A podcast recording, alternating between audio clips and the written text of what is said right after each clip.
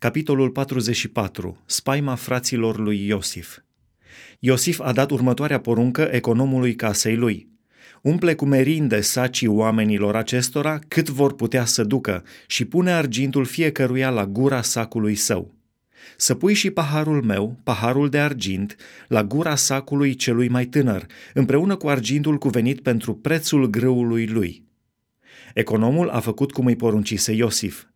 Dimineața, cum s-a crăpat de ziua, au dat drumul oamenilor acestora împreună cu măgarii lor. Dar abia ieșiseră din cetate și nu se depărtaseră deloc de ea, când Iosif a zis economului său: scoală-te, aleargă după oamenii aceia și când îi vei ajunge să le spui: pentru ce ați răsplătit binele cu rău? De ce ați furat paharul din care bea domnul meu și de care se slujește pentru ghicit? Rău ați făcut că v-ați purtat astfel. Economul i-a ajuns și le-a spus aceste cuvinte. Ei i-au răspuns: Domnule, pentru ce vorbești astfel? Să ferească Dumnezeu pe robii tăi să fi săvârșit o asemenea faptă.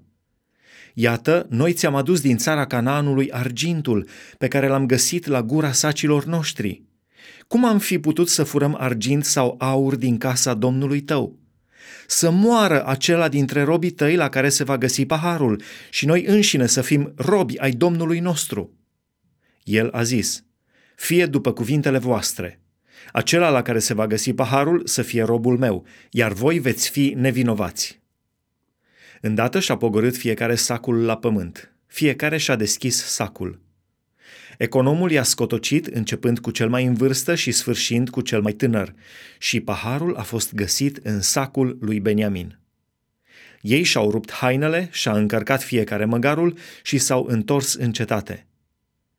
Iuda și frații lui au ajuns la casa lui Iosif, pe când era el încă acolo, și s-au aruncat cu fața la pământ înaintea lui. Iosif le-a zis: ce faptă ați făcut? Nu știți că un om ca mine are putere să ghicească? Iuda a răspuns: ce să mai spunem Domnului nostru? Cum să mai vorbim? Cum să ne mai îndreptățim? Dumnezeu a dat pe față nelegiuirea robilor tăi. Iată-ne robi ai Domnului nostru, noi și acela la care s-a găsit paharul. Dar Iosif a zis: să mă ferească Dumnezeu să fac așa ceva.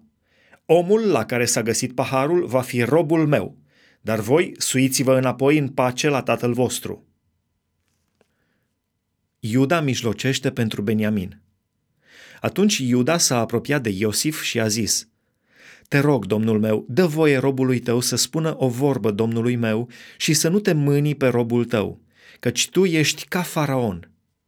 Domnul meu a întrebat pe robii săi zicând: mai trăiește tatăl vostru și mai aveți vreun frate?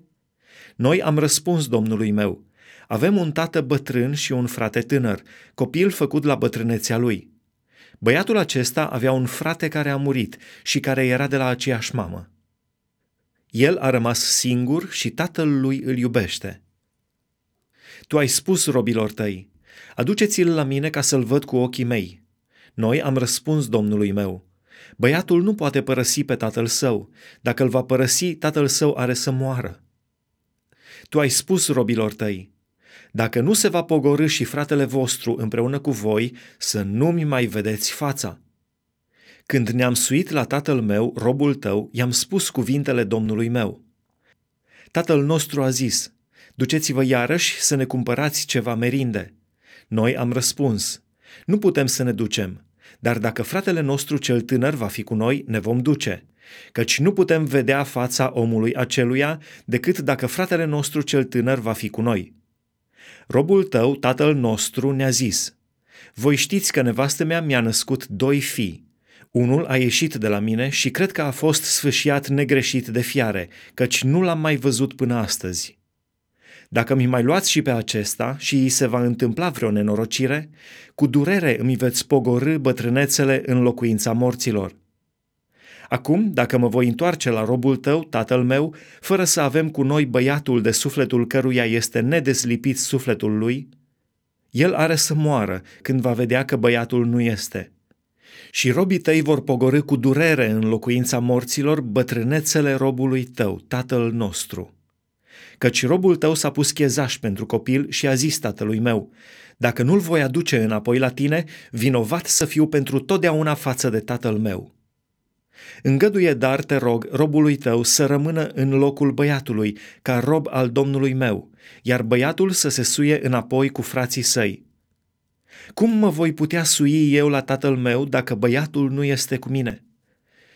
Ah, să nu văd mâhnirea tatălui meu!